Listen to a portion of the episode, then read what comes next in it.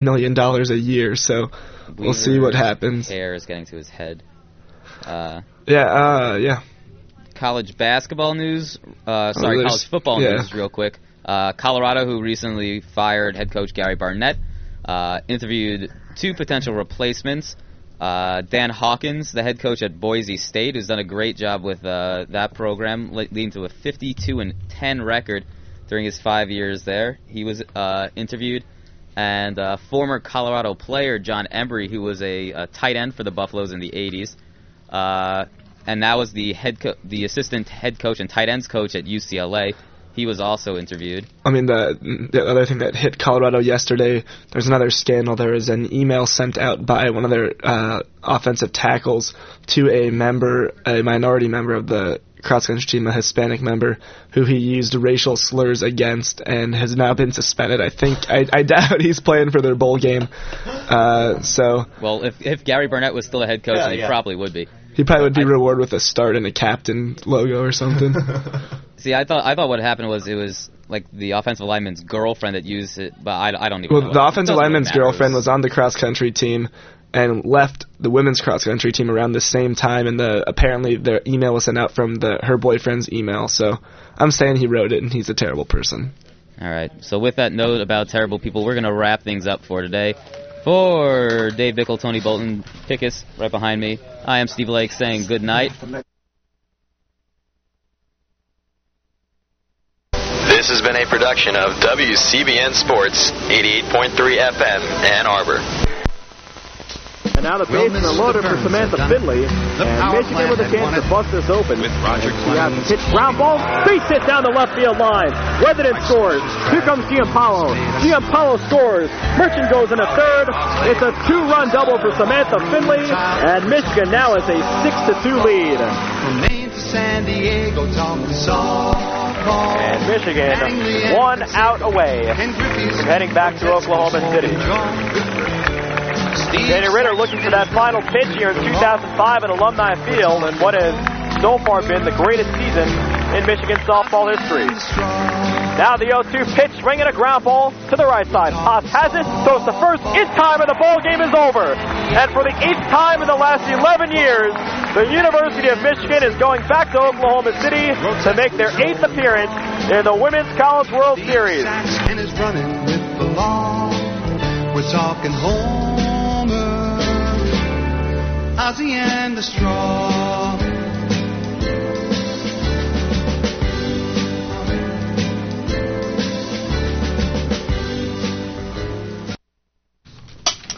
Well, uh, good evening and welcome to another edition of Gray Matters, the weekly news and media talk show. My name is Dick Whaley. And I'm Jim Dwyer. Staying cold out there. Crispity cold.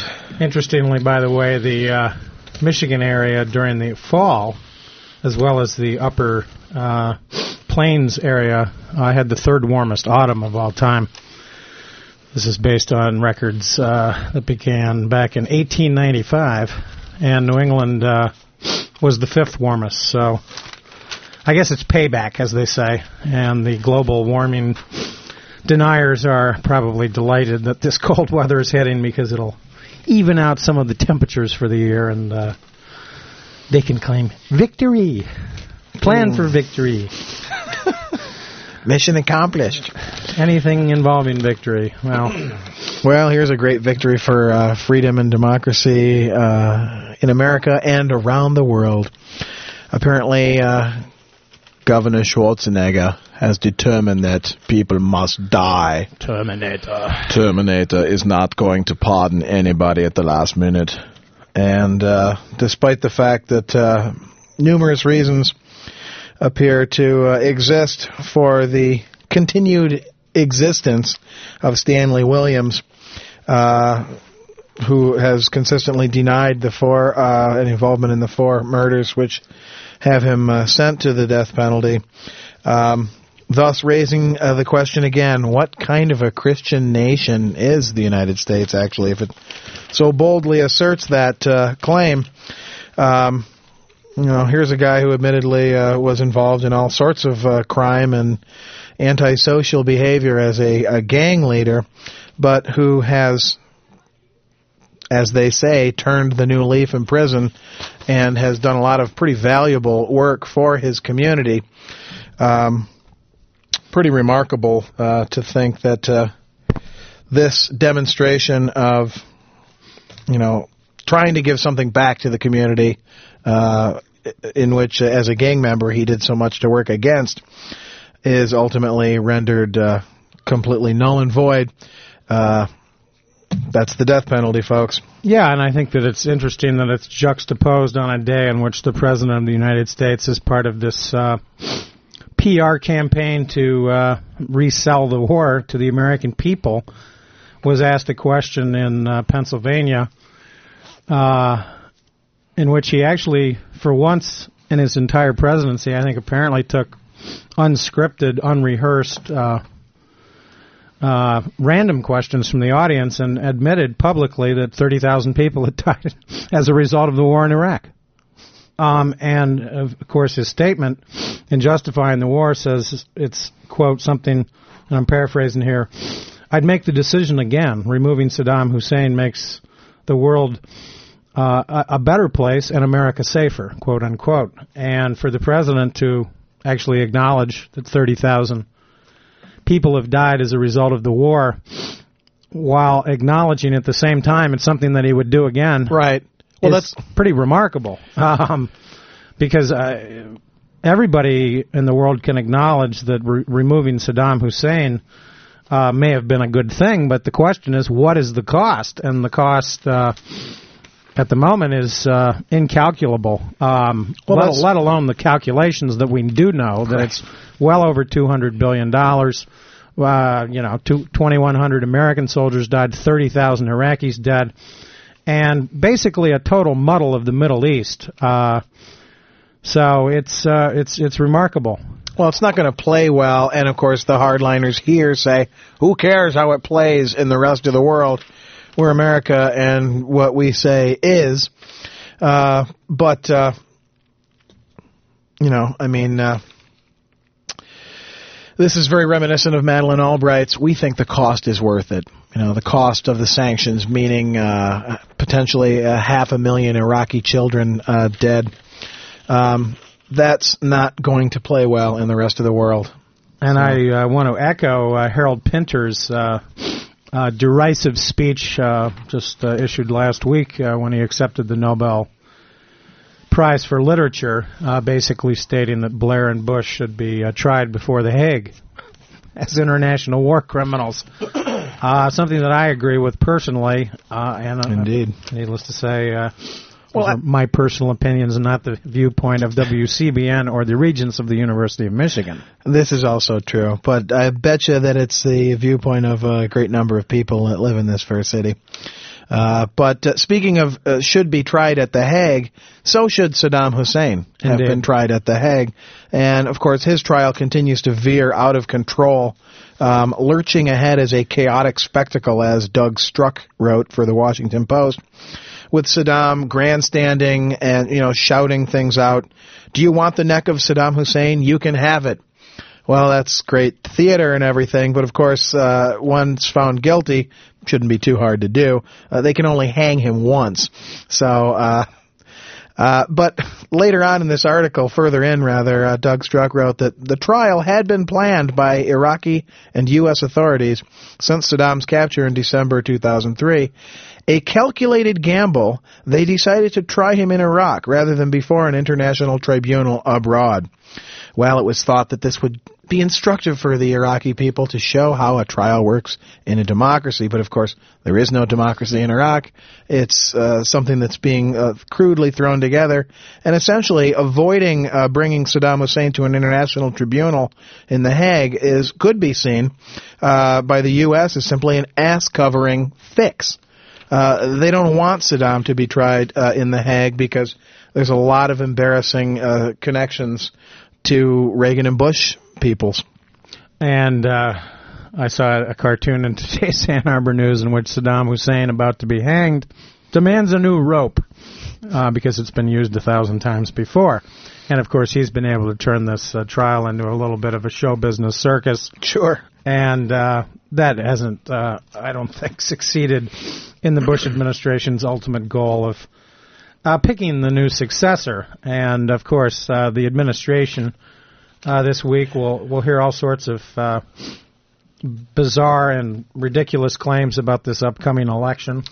Right. And there are just dozens of uh, reports that, of course, the British government and the American government are attempting to do everything possible to somehow get Alawi uh, in the coalition, possibly the prime minister. Well, two of the three guys uh, jockeying for prime minister uh, have CIA connections. Yeah. So between Alawi and Ahmad Chalabi is still roaming the streets. Apparently, I'm sure he's well uh, well protected in the green zone there. Uh, Well, he was even brought to Washington about a month ago for a image uh, repair job in which uh, good old Condoleezza Rice was uh, involved.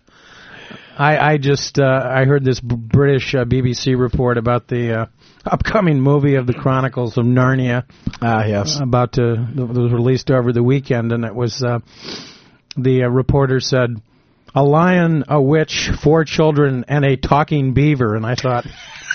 Geez, that sounds like the Bush administration. I thought it was another story about the Bush administration. and uh, we'll leave it at that. Oh wow, that's actually not very far off. But uh, it's nice to note that the uh, article here uh, in today's uh, Ann Arbor News by Dexter Filkins of the Times. Oh yes, schoolboy chums. Schoolboy chums, old chums, gathering around to beat, uh, pay others to beat others up. But uh, it notes that, and this really is the vision of democracy that I suppose Bush uh, and his handlers have in mind. Um, Prime Minister hopefuls share elite past. That's what democracy is, where common folks are given a list of elites to choose one of uh, from a roster to guide uh, a nation's future. And so, sure, I guess that's democracy. So, uh, this will be interesting to see what exactly Bush has in mind in this uh, revision of uh, the foreign aid apparatus. Interesting article in the Financial Times today about that. Um, wanting to uh, assert more political control over international assistance. Um, and this means that, uh, well, uh, aid distributed to uh, foreign countries is going to be subordinated to the administration's drive to promote democracy, which should go over well in the midst of our Saudi allies and Egypt, etc. Well, it's interesting too that uh, on July 20, the uh, July 25th edition of the New Yorker, I dragged up an old Seymour Hersh article about uh, the blatant effort by the Bush administration to influence the last uh, so-called free election, in which you know the symbol was the purple finger. Right. Bush timed perfectly for the State of the Union, and as I recall, uh, they had a person with a purple finger sitting next to Laura Bush in the uh, halls of Congress as the president uh, gave his uh, annual State of the Union address.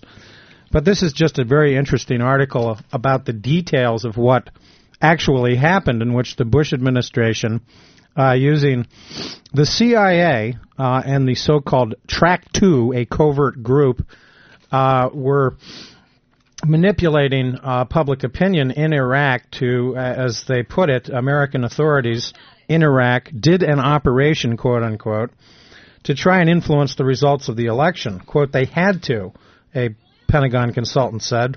They were trying to make a case that Alawi was popular and uh, he had no choice. And this was part of a um, problem that the Bush administration had when they apparently briefed um, the leaders of the House and Senate um, last uh, year. This was basically in 2004, before the January 30th uh, so-called election, which uh, I'm sure the Bush administration characterized as a turning point in the history of Iraq, as well as America. Uh, of course, it hasn't proven to be uh, the case at all, and they were worried about uh, Nancy Pelosi ratting out the the, the plan. Um, so it's very interesting. Um, it turns out um, that they actually used not only members of the CIA but also part of the Pentagon uh, because they were exempt from this law. And quoting from Seymour Hersh here, I was informed by several former military and intelligence officials that the activities were kept in part, quote, off the books, unquote. They were conducted by a retired C- by, by retired CIA officers and other non-government personnel and used funds that were not necessarily appropriated by Congress. Some in the White House and at the Pentagon believed that keeping the operation off the books eliminated the need to give a formal briefing to the relevant members of Congress and congressional intelligence committees, whose jurisdiction is limited, in their view, to officially sanctioned CIA operations. The Pentagon is known to be running clandestine operations in North Africa and Central Asia today with little, little or no official CIA involvement. So this is a fascinating revelation. Uh, it then goes on to detail how Alawi actually did better uh, in the January 30th elections of last year. So we uh, uh, we can presume that this will happen again. Um, as Hersh notes, the pro-Iranian Shiites did worse than anticipated, with 48% of the vote, giving them far less than the two-thirds that they needed to form a government and thus control the writing of the Constitution. Alawi's slate did well, at least compared to his standing in earlier polls, gathering nearly 14%. The Kurds won 26% of the vote. They had undoubtedly benefited from a large, coordinated, and legitimate turnout. But the Turkmen and the Arabs, two minority groups in Kurdistan, held public protests accusing the IECI of mismanagement and fraud and demanding new elections. So this is going to be the continuing problem with these elections, quote unquote, that are going to occur in a couple of days. Um, because it's been widely reported, by the way, that the British government is uh, in cahoots uh, with this so-called plan to uh, have Alawi do better than expected. Well, I mean, we already know for a fact that the the Bush administration, uh, through the Pentagon, has p- paid for the placement of articles which favor uh, events from an American perspective. Uh, elections are probably easier to uh, con- commit fraud uh, during uh, today than they ever have been because of the whole electronic process, regardless of whose fingerprints are inky or not. Um, and, and just the complete bastardization, as we've mentioned before on the show, of the word and concept of democracy itself. What what they're talking about is not really democracy. I mean, if you look at the historical record of the United States in the Middle East, in country after country, what the people of those countries have demonstrated that they want and have wanted for years are secular democracies with a kind of a socialistic edge that's going to uh, use the resources of the country for the people of that country. Whenever that's happened, as it did most famously perhaps for the Mideast uh, in Iran in 1953, well, we have to overthrow that popularly elected demo- Sure. Democratic leader because uh, that goes against our own corporate needs and uh, America's attempts to shape the world. And I see that uh, Donald Rumsfeld uh, and a number of others have rediscovered the old word caliphate. Oh yes, And they're making uh, great stock out of this, trying to turn it into uh, the new uh, bogeyman, an Islamic caliphate. Well, this is just complete hogwash and utter propaganda. There's no way that the the Arab world is anything like monolithically unified on any number of uh, issues. Um, and to talk about that much uh, real estate here is really just an attempt to uh, deflect attention away from the United States' grab of real estate throughout Central Asia and you know right up into and around China. So and Uh, of course it's reminiscent. there's of, a caliphate. yeah, reminiscent of the concept of monolithic communism in the Absolutely. 50s and 60s that was used so effectively uh, by the military industrial complex to justify uh, wars in Asia and uh, ever increasing Pentagon budgets. And yeah, this article by uh, Elisabeth Bumiller is interesting in terms of identifying the usual suspects that have been part of this PR uh, campaign, uh, specifically uh, Dick Cheney and Donald, you big dummy, Rumsfeld. Well, some of General Abizaid's comments are disturbingly Yeah. incorrect as, Indeed. as analogies.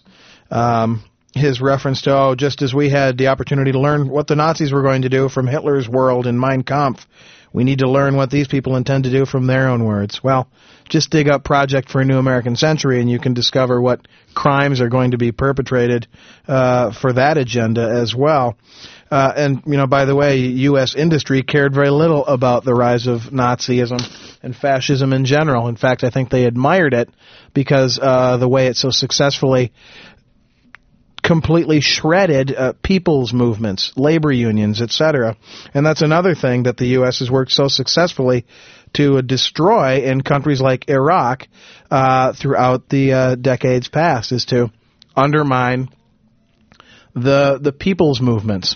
Well, and one paragraph that leapt off the page at me was this one. The term caliphate has been used internally by policy hawks in the Pentagon since the planning stages for the war in Iraq but the administration's public use of the word has increased this summer and fall around the time that American forces obtained a letter from Ayman al Zawahiri, the number two leader in Al Qaeda, to Abu Musab al Zarqawi, the group's top agent in Iraq. The 6,000 word letter, dated uh, in early July, called for the establishment of a militant Islamic caliphate across Iraq before Al Qaeda's moving on to Syria, Lebanon, and Egypt, and then a battle against Israel. Well, I don't know if Ayman al Zawahiri wrote this letter, but it strikes me that it's fascinating that his worldview agrees with the Hawks, the Pentagon Hawks worldview, and gets back to the question when did Osama bin Laden leave the American CIA? And who was the mastermind of the 9 11 attack? Uh, inquiring minds want to know, but of course, the so-called masterminds of the 9/11 attack um, have never been brought before any uh, independent, um, shall we say, judicial body uh, for a trial or an examination of relevant facts. And getting on to that disinformation campaign, there was something that struck me about how great uh, this uh, Lieutenant Colonel Charles Krohn characterizes psychological warfare. He says psychological operations are essential are an essential part of warfare, more so in the electronic era than ever, said Lieutenant Charles A. Krohn, a retired Army spokesman and journalism professor. Quote, if you are going to invade a country and eject its government and occupy its territory, you ought to tell the people who live there why you've done it. That requires a well thought out communications program. This from a uh, article by Jeff Gerth about this propaganda operation uh, that turns out to have been orchestrated by the Rendon Group, uh, in which they subcontracted out this uh, planting of false uh, stories in the Iraqi media by the so-called Lincoln Group, and it's interesting how the word Lincoln keeps popping up in scandals uh, from recent presidencies. We have the Lincoln bedroom from the Clinton years. We have the Lincoln savings and loan from the Reagan years. Indeed. And now the Lincoln group. But I, it, when I read this quote, I, it struck me this is the entire problem with the Bush war if he believes this, if you're going to invade a country and eject its government and occupy its territory, you ought to tell the people who live there why you've done it. this is the whole problem. His message is repeatedly designed for the Iraqi people, but the American people are a different, shall we say, demographic group, and they don't buy this. So uh, I think therein lies the whole problem with the war. One other problem, though, is that if you invade a country, yeah overthrow its leaders, and occupy its land, you have committed a war crime Indeed. of aggression. Especially when you lie about the extent to which said country poses a threat to one's own country, which clearly was the case here. Um, so, but it's okay as long as you explain everything.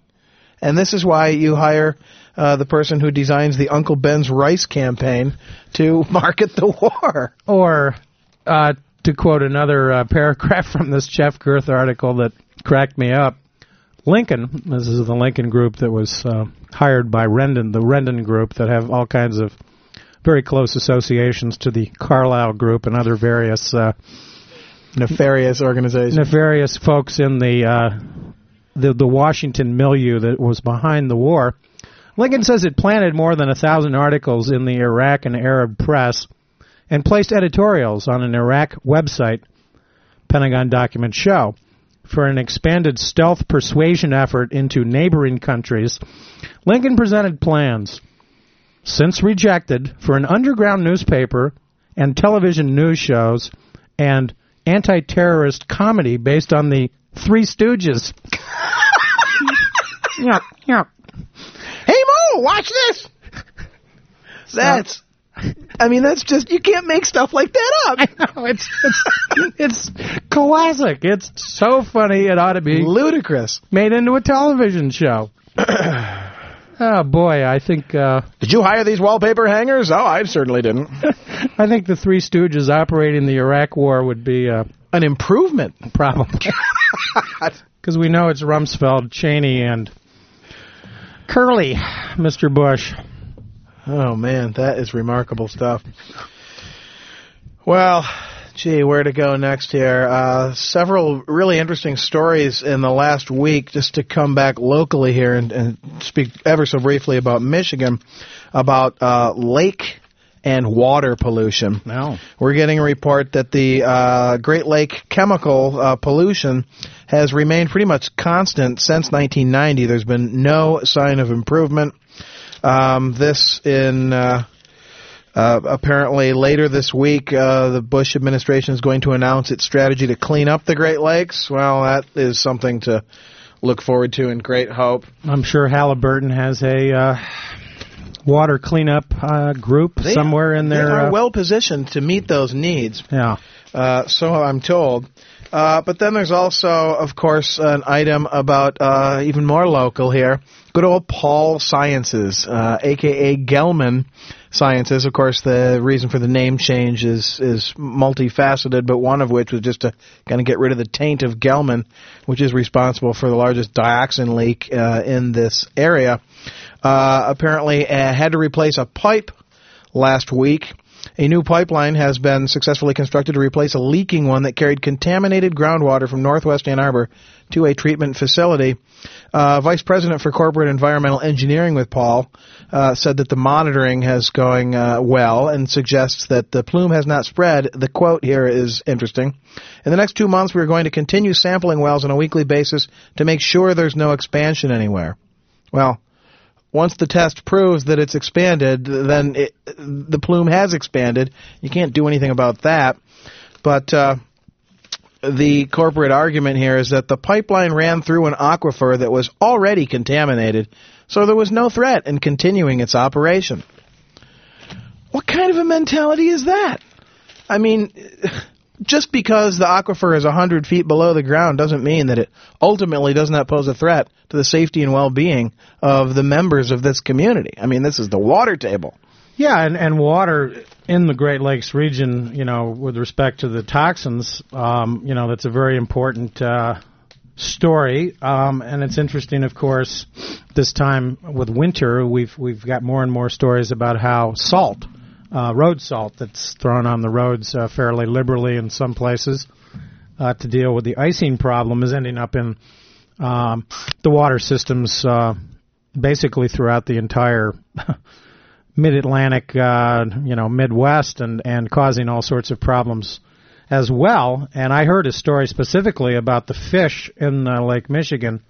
They're noting that the whitefish are increasingly skinny because they are running out of small food uh, supplies as a result of this pollution. So, um, where are the priorities in the United States of America? Uh, well, death penalty in uh, California is the number one story today. Yeah. That uh, sort of sums it up.